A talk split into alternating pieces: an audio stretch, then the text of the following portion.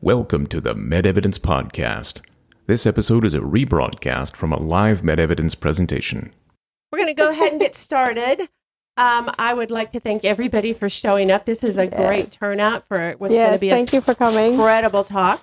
I'd like to start out by introducing our guest Hi. speaker. This is Dr. Alpa Patel.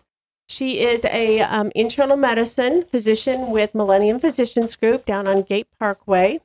And she has been an investigator here, a principal investigator, a sub investigator with trials here for almost 20 years. Mm, 16, I 16? think. Well, that's almost. Almost, yeah. Yeah. so she knows um, clinical research as well as a practice very well. And her new study coming up is a type 2 diabetes study. She's got other studies going on right now, quite a bit. So we'll get to those. My name is Sharon Smith. I'm Vice President of Recruiting and Marketing here and for all of the Encore research sites.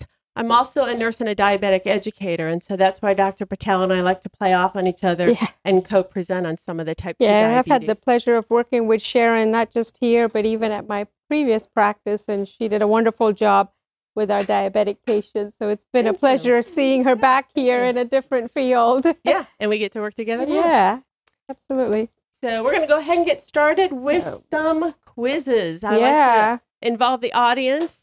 And Can I've got some see? new ones, Dr. Patel, so you might not know the answer. So you get to play along. okay. She's going to test me. All right, first question. That's just the title slide. trivia. All right. So maybe we should have had some of these in our lunch today. Yeah. You do, you do have some lettuce? All right, that'll count. There that'll count. Name the two most popular spices in the world. no, Okay, you got one that's of a them. mineral. You got No. turmeric. It's one of those. You know the answer. Half of that. Pepper. Black pepper. So pepper, and mustard. Oh, I thought it was turmeric. Yeah, in the whole world. Yeah, Wow. I thought that was interesting. I guess it wasn't ketchup, huh? Guess it wasn't ketchup. No ketchup. No Okay. ketchup means no fries. so, which of the following is not a cruciferous vegetable? Um, yeah, well, that was pretty that easy. was easy. Yeah. Yeah, Should okay. give him a hard one. You're right. Asparagus. It was that exact was it? question? You all saw it in the newsletter, right? No. Oh, okay. Okay. Well, good job. Very good. Uh, but it's not. It's a very healthy vegetable for sure. I'm sure most of you will agree. Yeah, I think most green vegetables and vegetables with a lot of color in them have a lot more antioxidants and more healthier. In fact, even when you're eat having your plate or whatever, you, the more color on your plate, the better for you. Mhm. So- is eggplant a fruit or a vegetable? I just had eggplant parmesan last night. It is. It is. It is a fruit. It is a fruit. Eggplants, also in most of Europe known as aubergines, are technically a fruit. They come from a flowering plant, and since it contains seeds, kind of like a tomato is considered a fruit as well. So, yep. Okay, I only stumped you on one out of three. I'm going to get tougher next time. All right. True or false? Sugar may be more addictive oh, than cocaine. Yeah? Is anyone addicted in here? Who's who's addicted in here? Is anyone going to fess up to it? Is any- All right. True. This is a smart crowd today. It is, it is.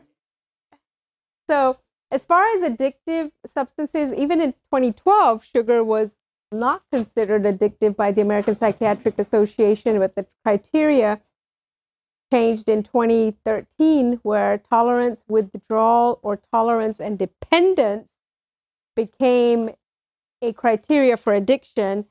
And just like gambling, social media, shopping, sugar actually got classified as something that was an addictive uh, uh, chemical. So,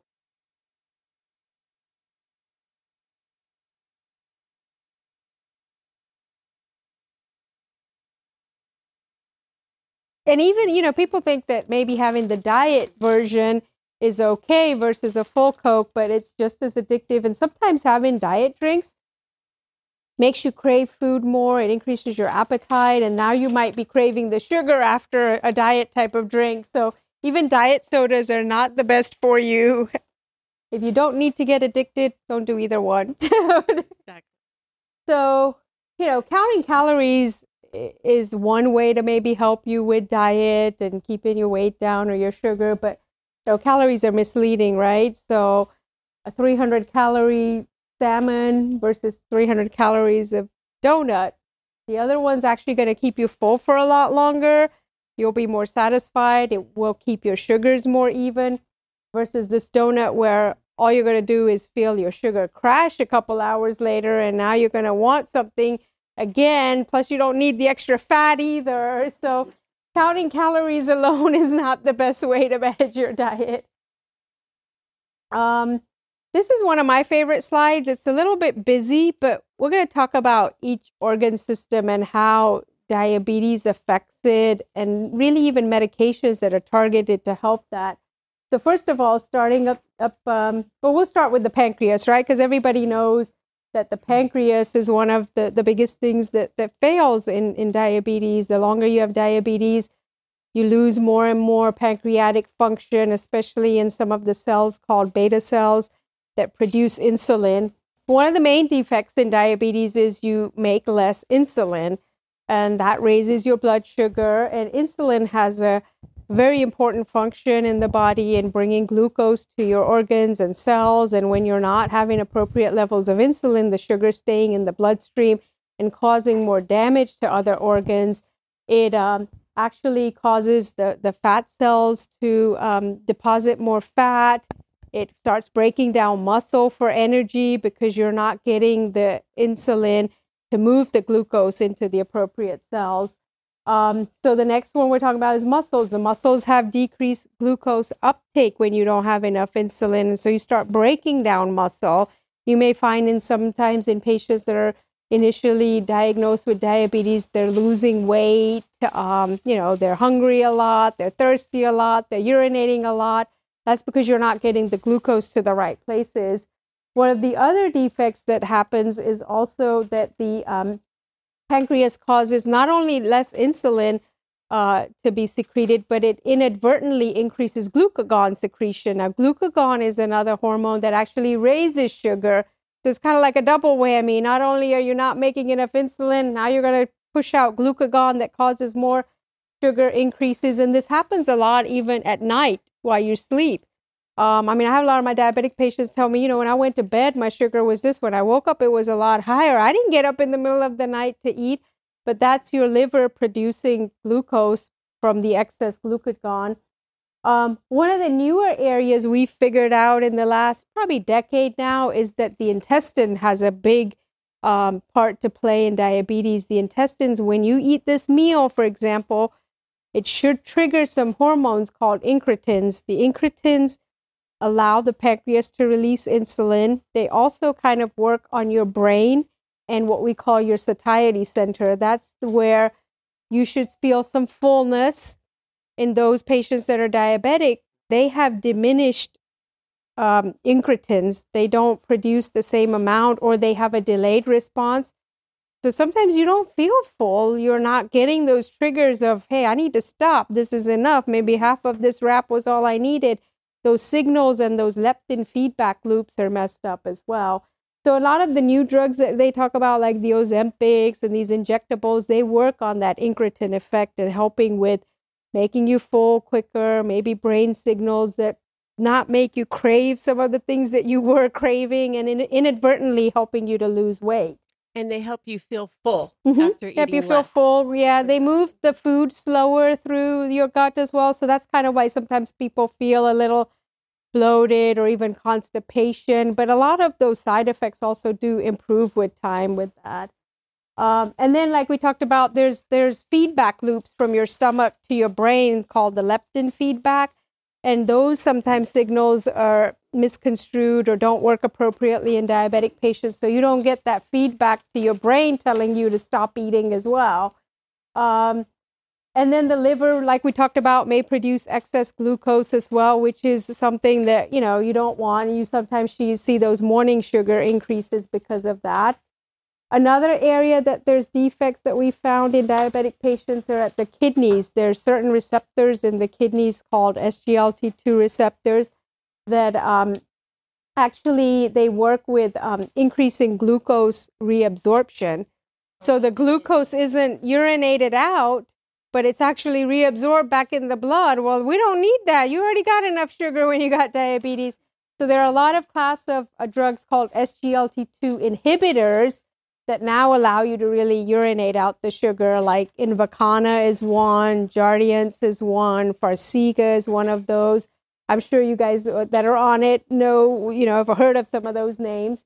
And You then know, lastly, if I can just say, Dr. Patel, what I love about that class of drugs um, that when you're on it is it's the only class of drugs that actually removes glucose from the body, right? All the rest of them push it out of the bloodstream and get your blood sugar down, but this class of drug removes the sugar from your body. And as a result, uh, they're called SGLT2 inhibitors, and three of them uh, in that class are Farxiga, Invokana, Jardiance. I think there's one more with it, Steglatro, which Mhm. I don't think, you know, probably d- don't use much.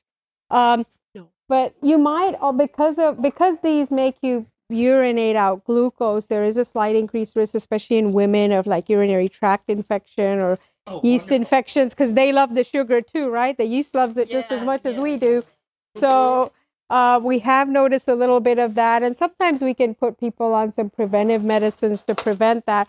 But that whole class of drugs has also now been found to reduce your risk for worsening kidney disease in diabetic patients, in reducing your cardiovascular mortality, meaning like less heart attacks, less strokes, improving congestive heart failure.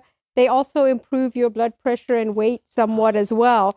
So this is like a new class of drugs that now we found kind of does multiple different things. And the cardiologists are prescribing now. Yeah, Yeah. and even in non-diabetic patients, the cardiologists are prescribing those drugs because it helps with all this cardiovascular function. These classes of drugs honestly are quite expensive, and especially on our, for our elderly patients on Medicare. And there's a big push with the government over the next year or two in working with the pharmaceutical industry and reducing costs for our seniors because these drugs like have cost the, the healthcare system and Medicare millions of dollars and even patients can't afford them and we know they're doing patients so much good. So hopefully that kind of legislation will pass and they work with the drug companies in trying to help reduce costs for our seniors as well. Um, so we'll go on to i think we talked about that a little bit in the beginning um, yep. So so the basically when you don't have enough insulin you're um well you you start you start kind of the fat cells take up a lot as well. So um, with diabetes a lot of the patients actually also have more fat deposition. You're not breaking down fat you're breaking down muscle for energy which is inadvertent. You really want to break down fat for energy. Um i'll let you talk about this one This is one of my favorite um, graphs. It comes from Virta Health, and they do a lot of work with diabetics, but it shows the impact that the different macronutrients have on blood sugar. It is on your um, colorful out too, I think, too, just because a lot of people really like this. So, this is going to be your carbohydrate impact, okay? Refined carbohydrates obviously will be much higher. Maybe a vegetable that's a carbohydrate a little bit lower, but basically they have the biggest impact on raising your blood sugar. They break down right away. The potato carbohydrate, the Mhm. vegetable, what is it? It's a A carbohydrate. carbohydrate. Vegetables are carbohydrates. and corn? Yep, carbohydrate. But there are good carbohydrates too, right? Yeah, like every yeah. carbohydrate's not bad. Broccoli is a carbohydrate. Give us examples. okay? Yeah. So So, that's not too bad. and, and broccoli is a vegetable that's actually a good carbohydrate. So you could pick better carbohydrates Right. as well. Exactly. then we have protein. Okay, that's going to be your fish, your eggs, your meat, your cheeses, um, and that's going to have. It's going to go li- less high than your carbohydrates, and it's going to last a little bit longer. Okay, and here comes your healthy fats. Okay, think about your eggs, your nuts, um, your avocados, Mhm. Coconut oil, avocado oil. long, low impact on your blood sugar. So if you combine these food groups, so let's say, and I think an actual egg is 50% protein, 50% fat. That's a good, that's going to have very little impact on your blood sugar. Anybody who tells me a boiled egg raises their blood sugar, I'd like to look at that a little And bit more. And avocado has fat too, but they're good fats. Has protein and fats. Mhm. Um, yeah, so a ribeye steak, I can say that now that the cardiologist walked out of the room, has the same protein and fat. So yeah, it's the combination that makes a difference because we don't ever really eat just a protein meal or a carb meal or a fat meal, right? Yeah. So think about your combinations. So another quiz: How much sugar is actually in our blood? The answer's up there. Five we grams. have five liters of blood. Oh, yeah, you have but five liters five of blood. grams, about a teaspoon oh. of sugar is what's normal. This is what's normal in What's your blood. normal? Yes. To get a normal blood sugar, Yeah. right? Wouldn't you all? Some of you love to see that blood sugar Yeah. in the morning.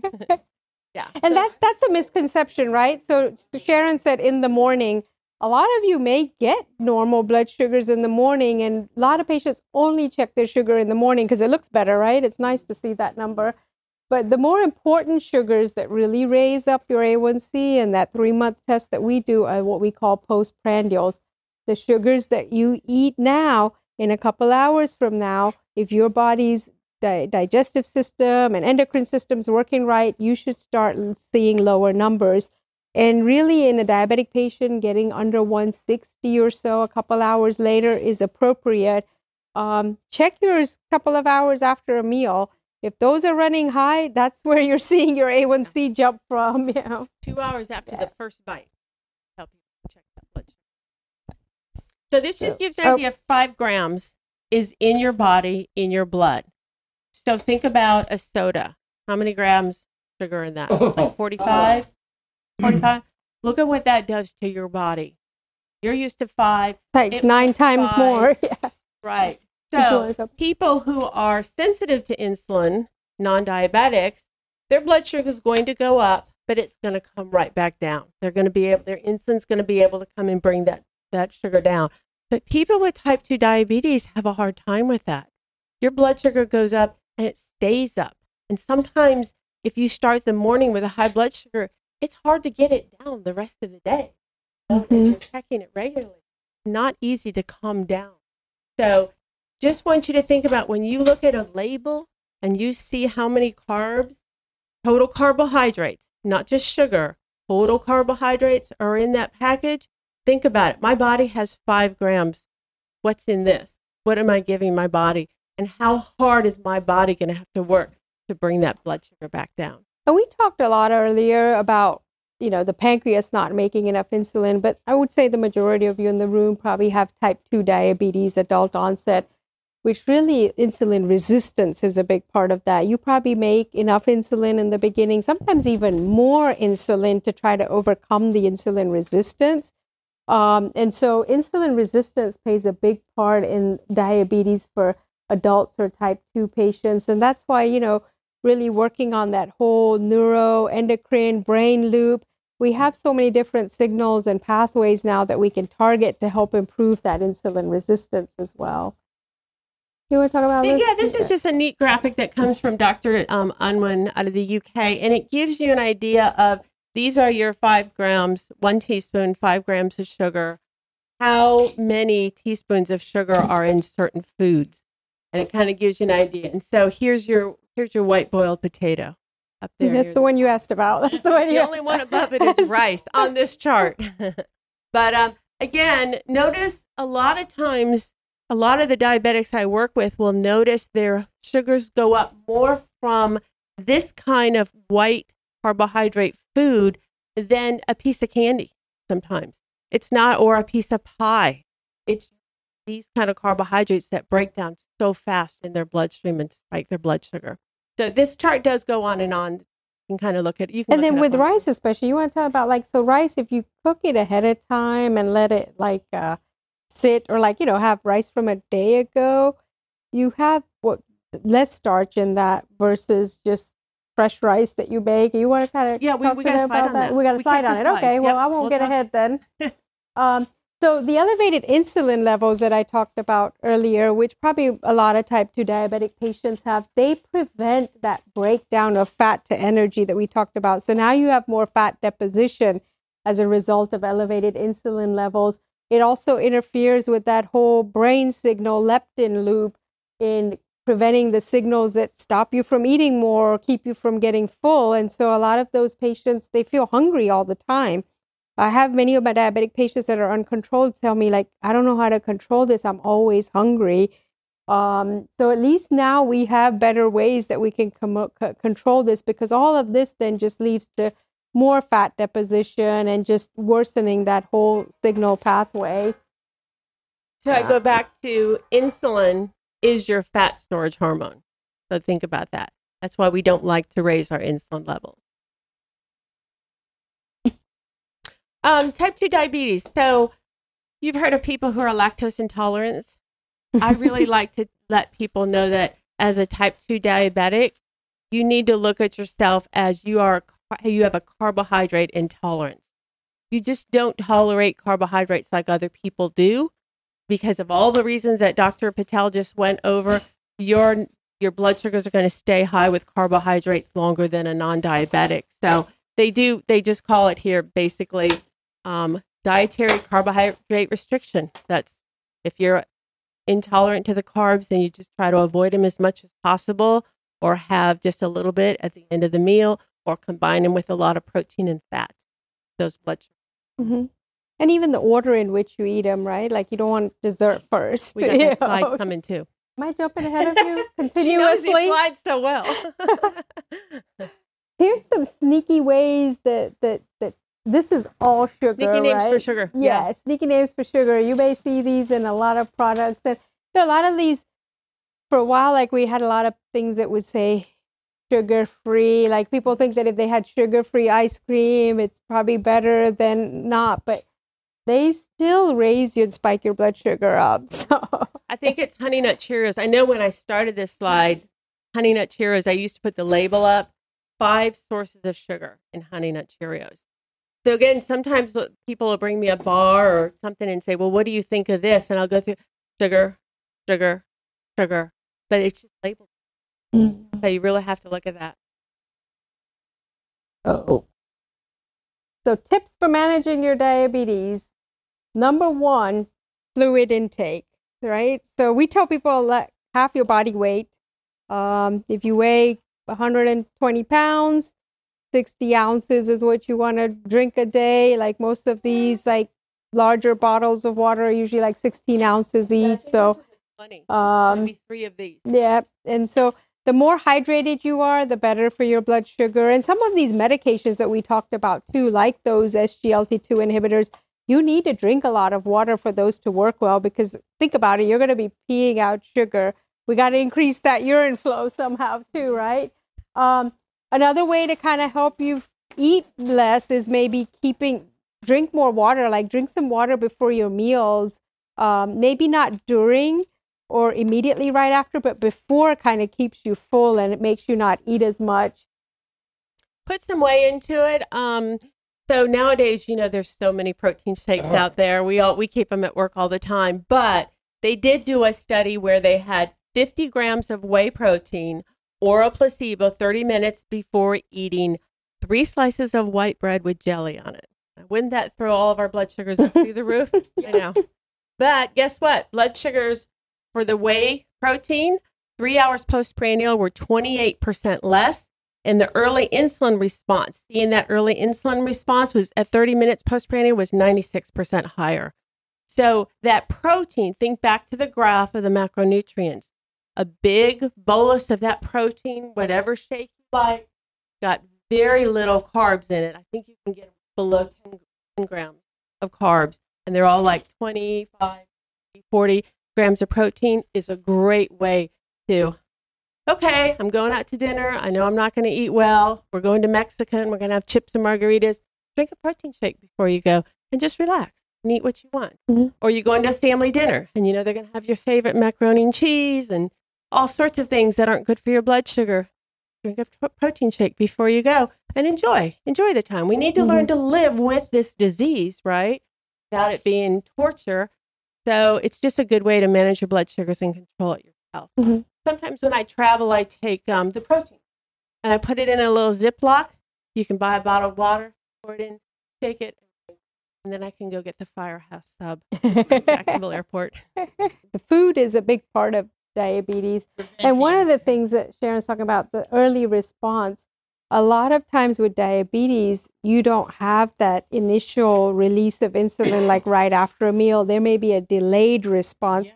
So your sugar stays spiked up for a long time, but then later on, if you really had like a high carb meal, you could start noticing your sugar crashing because you have a delayed uh, in- uh, elevation of insulin. Yeah.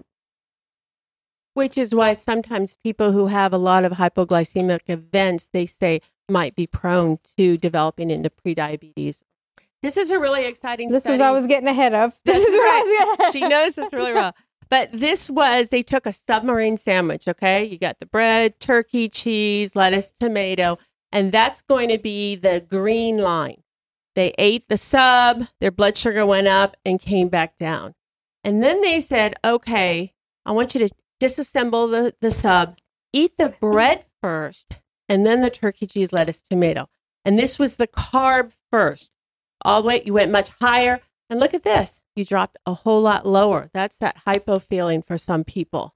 But if they took and ate the turkey and cheese first, the, the carb last, look at this effect. Not much. So, consistent with the protein shakes, consistent with your food order is go ahead and eat the protein first. So, you sit down for a family meal and you've got, you know, your baked chicken, your green beans, and macaroni and cheese eat the macaroni and cheese last. And you should have a less effect on your blood sugar than if you started with the, mac- the macaroni and cheese. So, food order. It's hard to do it on a day with what we served you. Unless Oh, you could have eaten the oh, chicken out of the, Yeah, the bread have to pull your first, or out. or You just the chicken and salad, You and and sometimes after you eat that protein, you probably don't even don't want even the rest of that pita or whatever, right? Right. Or- yeah. And let me tell you why I love eggs for dinner. Even if you have three eggs or two, eggs are what, 50 cents an egg. That's like a deal. Okay. you can get by and have dinner for a dollar fifty. And even though eggs are going up, they're still hanging around Mhm. 50 cents. Yeah. So you can still eat a good egg dinner for less than $2. And you could add a bunch of veggies and stuff into it, like a you know peppers and onions and like whole bunch. Yeah, and then that's you get all your vegetables too, right? Yep, So, that's too much work. yeah. Oh, Come on. Uh, Yeah. You keep them pre-cut. Yeah. That's good. I love a bunch of bell peppers and all that in there. And onions. Here you go. Here's your other favorite slide. Yep, the resistant starches. So that's what we were talking about earlier. So potato cooking rice and then cooling it. Same thing with the potatoes, um, the green beans. You know how like you do the overnight oats, all that stuff like kind of prevents the carb um, from breaking down easier, and it helps pr- improve the insulin sensitivity. So you may not see your blood sugar spike as much if you've cooked that earlier, let it cool down, and then eat it. Like probably like day old rice is probably the best thing, you know. Um, the other place I see this in type 1 diabetics who are very, very sensitive. Um, one of them came to me and said he noticed he could have the sushi, but not the fried rice. No, the other way around. The other way around. He could have the fried rice, but not the sushi. And he didn't know why. Hmm. And when he asked them, they said that the fried rice was leftover rice from the day before they made into fried rice. So they cooled it overnight. It became a resistant starch, and then they made fried rice out of it. Yeah. Yeah. Yeah. yeah. You also have to be careful sometimes with fried rices, though. You can get other bacteria as well. So you got to make sure it's cooked all the way. Or, yeah. And this this study that they did back in 2010, it says that using resistant starches in your diet actually improved insulin sensitivity in some people with metabolic syndrome. So that's going to actually improve your insulin response sometimes. So um, it's something worth trying. Yeah. Green bananas, you'd have to put them in a shake probably, or And one of the things that that's very helpful too is good gut bacteria. You, there's a lot of evidence now that you know many diseases are caused by inappropriate gut flora. Like you need certain healthy bacteria in your gut. So I turned 50 last year and I finally got my colonoscopy 10 days ago. Um, what an experience. So now at least now now at least me bugging all my patients about it, I can say I did it, right? but I think it wiped out everything from my like I've had to start back eating very slowly, taking probiotics because it probably you need good bacteria for digestion, for insulin sensitivity and maybe there's more targets of treatment in improving that whole what we call gut microbiome. We think it maybe even helps diseases like Alzheimer's as well. There's a lot of research and investigation going into that. So for some people, rice is worse, potatoes are better. That's where you need to know your own. And mm. like Dr. Patel said, if you check your blood sugar before a meal and you check it two hours after, called the poor man's continuous glucose monitor, you should go up and come back down to where you were before the meal. If you didn't, there were too many carbs in that meal for you. So everybody's a little bit different. We're going to throw all those in the I same I think there's category. differences in metabolism and food sensitivities based on ethnicity too. So a couple years ago, you know, every, everybody goes on a kick and does a diet in January, right? So I went on a high protein diet. Well, I'm vegetarian and Asian, so rice and vegetables are a big part of my daily meals, meals. and I stopped eating those. I was eating a bunch of uh, healthy fats and protein. You would have thought that would have been good for me. I gained like seven pounds in two weeks, and I was supposed to be on a diet, and I felt awful. And I told Sharon about it. I'm like, look at this diet change I made, and this has the, been the worst thing for me Mhm. because I think based on my ethnicity and how I've been brought up and what my food intolerances were, that was not appropriate for me. Mhm. So going back to maybe just smaller portions of what I was normally eating was Mhm. probably the best thing for me. So I think you have to kind of see like we may tell people go on a high protein diet, you'll lose weight. Well, that backfired for me quick Mhm. like. Mhm.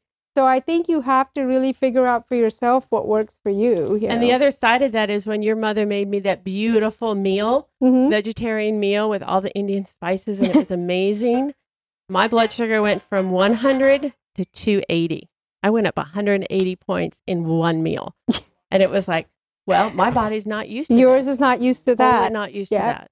So Oh. it is differences among Yeah. people. Okay, oatmeal. And I just heard something on this this morning from a cardiologist. So, um, in my experience, doesn't mean it's your blood sugars. Um, I have seen oatmeal spike blood sugars in type 2 diabetics quite a bit. And usually they don't have just the oatmeal. Um, steel cut oats are a little bit more fiber, they're a little bit more of a whole kernel. But what I really love is, you know, we're in clinical trials here and we look at the data that comes from trials. So they did a trial with children and they fed overweight, chil- overweight children one of the three either the instant oatmeal, steel cut oats, or an omelet for breakfast. And then they checked their blood afterwards. So, instant oatmeal throughout the day, those children ate 81% more food. They were hungry, kind of like she said with the donut versus the salmon. They're hungry. Steel cut oats, they ate only 51% more food. All of those compared to the omelets. Plus, when they checked the blood levels in the in, in the oatmeal group, insulin, sugar, adrenaline, and cortisol were all elevated. Cortisol is your stress hormone. So, in these kids, feeding them instant oatmeal, which has sugar in it, raised their blood sugar and stressed out their body, probably trying to get that blood sugar down. So, does that mean you can never have oatmeal? No. There are ways that people combine the oatmeal with a scoop of protein powder or their protein shake. So now you've got maybe 30 grams of protein to help keep that blood sugar down. You know, um, some people put peanut butter in it. I would just say, or put nuts, on top. yeah. So try to find something if you like oatmeal. Some fiber with like chia seeds, things like that to help.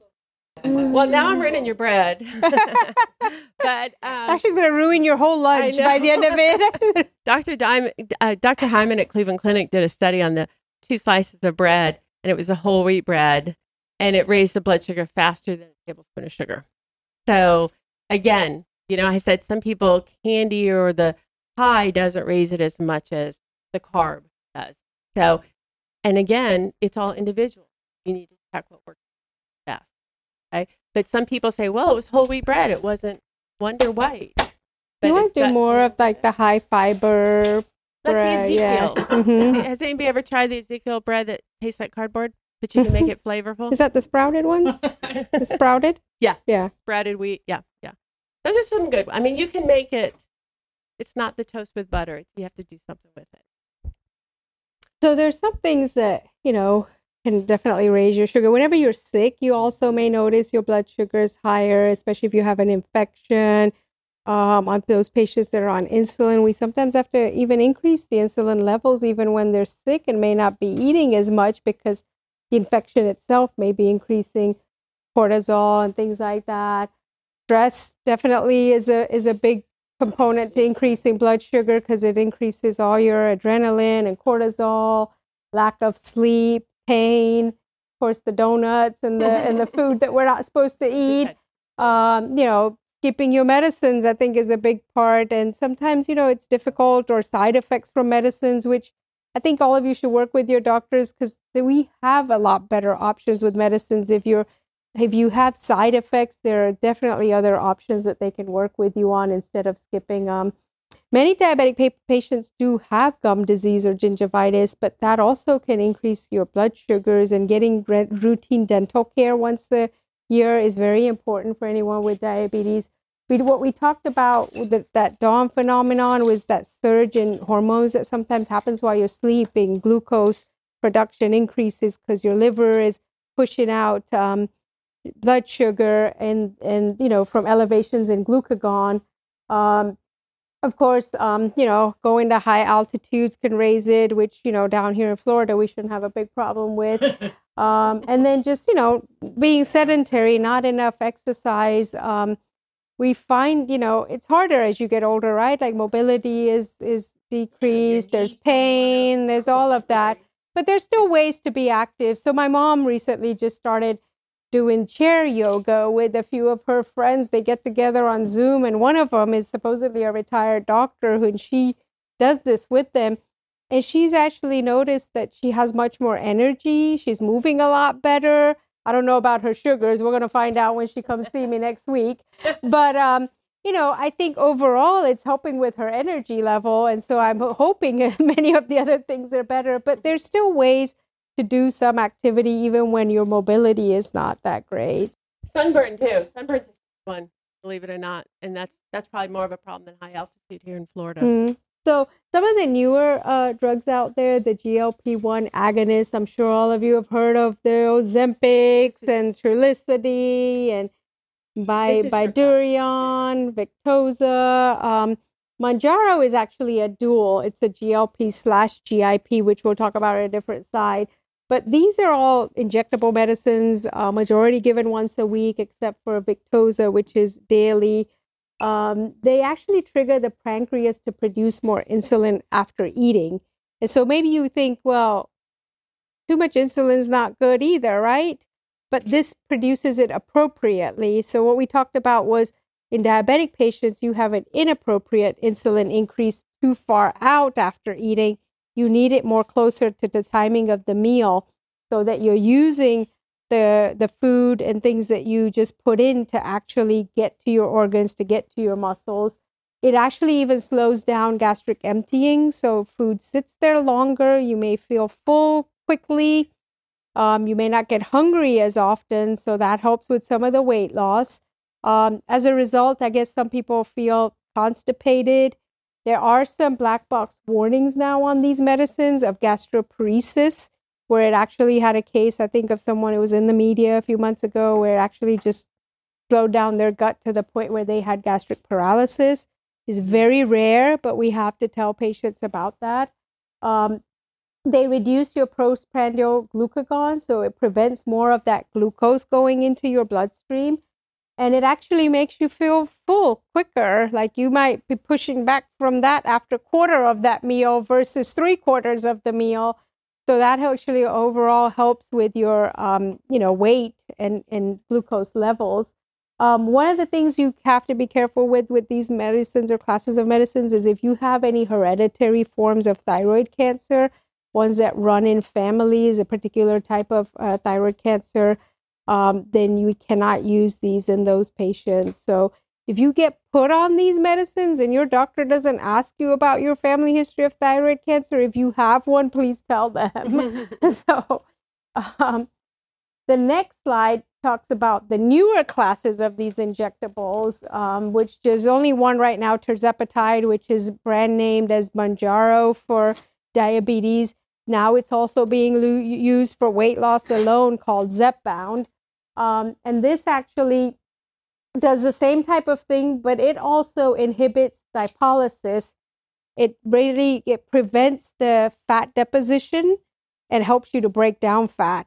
So it actually has two different G- GLPs and another one called a, what we call a GIP, a gastric inhibitory peptide. It's actually making both of these stomach hormones work better to not only improve your blood sugar, make you feel full quicker, but also to break down fat. Like we always worry, like with patients on diabetes, a lot of the medicines even we had in the past, like Actos or pioglitazone, maybe another name for it, it used to put on like 20, 30 pounds on patients. Mm-hmm. Now we have drugs where we can help diabetic patients even lose weight. Um, yeah.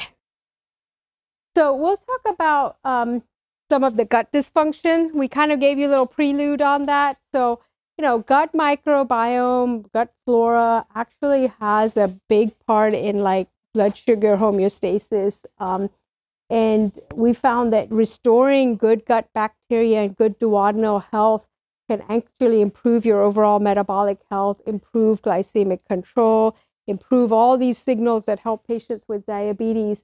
We actually are going to be doing a study here um, part of it's going to be here, part of it's going to be in Orlando, where the actual procedure will be done. Where through an endoscopy, which is a similar type of procedure to a colonoscopy, but the other end. So, through the endoscopy procedure, they will be using a device that actually kind of resurfaces that duodenal lining. So, the duodenum is the first part of your intestine. After your food moves out of your stomach, it goes into the duodenum. And duodenal dysfunction we found can lead to increases in blood sugar. So this procedure will actually cause like that uses it's almost like a little clipper that kind of clips little areas of your duodenum and it allows that surface to come back again with good gut bacteria. And what we'll be doing is then monitoring these patients very closely to slowly try to take them off of some of their medicines some of these patients in the early studies were able to get off of insulin. I don't know how long they were able to get off of it, but it was it was a year study and, and during that time people were able to get off of insulin. So these are some newer studies we're looking at, like non-medicine. This is just mm-hmm. a procedure, right? You're not even going to have to take any additional medicine.